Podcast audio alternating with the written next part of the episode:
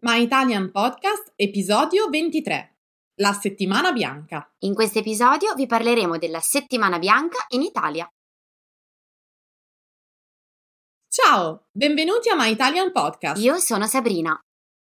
Io sono Cristina e siamo le vostre insegnanti di italiano. My Italian Podcast è lo strumento per ascoltare ed imparare l'italiano in modo divertente, semplice e accessibile. Ti faremo conoscere le tradizioni e la cultura italiana attraverso autentiche conversazioni tra due madrelingua. Hey you! Welcome to My Italian Podcast. Here you can listen to real Italian conversations by native speakers. If you don't speak Italian yet, don't worry. Just subscribe to our newsletter to get more contents and the transcripts of all of our My Italian podcast episodes. Sigla!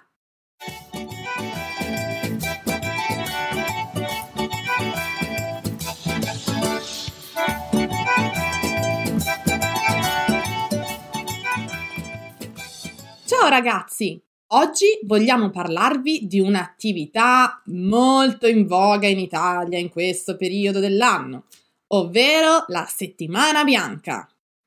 Ciao a tutti! Eh sì, a febbraio le piste si riempono letteralmente di gruppi e scolaresche.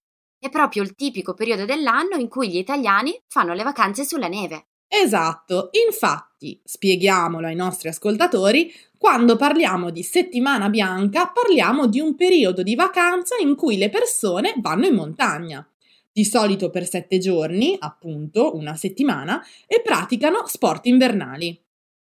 E di solito durante la settimana bianca si scia o si va sullo snowboard. Si prendono lezioni dai maestri e a volte ci si diverte anche con altre attività, perché no? Eh, come andare sullo slittino o provare a pattinare sulla pista di ghiaccio. E in Italia ci sono ovviamente molte località dove andare in settimana bianca. Diciamone un po', elenchiamone un po'. Allora, una delle mete preferite è sicuramente il Trentino Alto Adige, con le sue numerose valli, l'Alta Badia, la Val Gardena, Madonna di Campiglio e la Val di Fassa. E ad esempio in Alta Badia ci sono, pensate un po', 130 km di piste e panorami mozzafiato. Tant'è appunto che la zona è stata riconosciuta come patrimonio dell'umanità UNESCO. Qui si svolgono anche le gare di Coppa del Mondo di sci ed è veramente un paradiso per gli appassionati. E poi, sempre sulle Dolomiti, vorrei ricordare Plan de Coron, che con la sua montagna un po' a forma di panettone offre la possibilità di sciare con scorci incredibili. E poi dai 2200 metri di quota il panorama si apre proprio a 360 gradi e si vedono anche i ghiacciai austriaci. Non è pazzesco? È incredibile, Sabrina.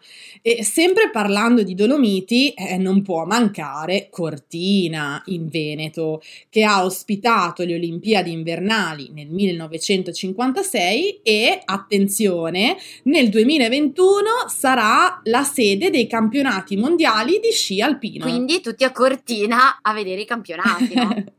esatto. E sì, sì, sì, assolutamente. E poi, ah, sai, mi viene in mente un'altra meta molto amata dagli italiani, la Val d'Aosta, e in particolare Cervinia. A Cervinia le piste arrivano sino a Plateau Rosà, ovvero a 3480 metri.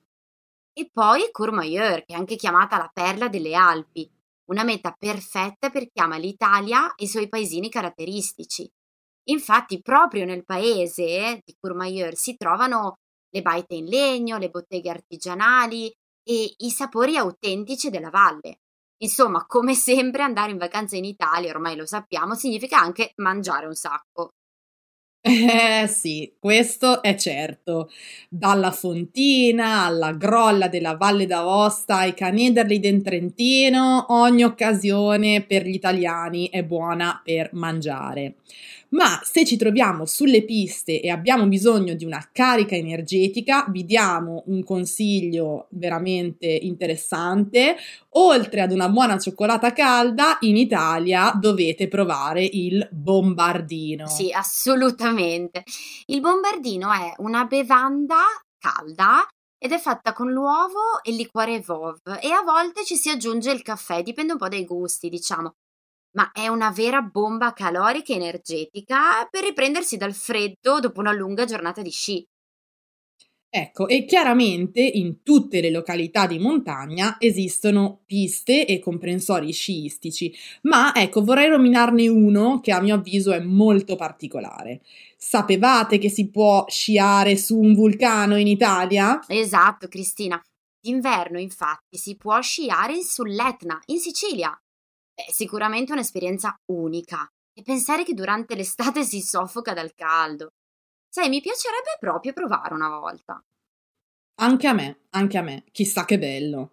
Quest'anno purtroppo non andrò in settimana bianca, ma spero di rimediare il prossimo anno, magari abbinando il divertimento al relax e prenotando in una località sciistica dove ci siano anche, non so, delle terme o qualcosa del genere. Eh sì sì.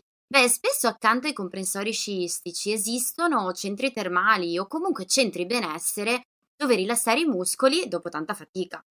Io sono molto affezionata a Presan Didier in Val d'Aosta, proprio vicino a Courmayeur.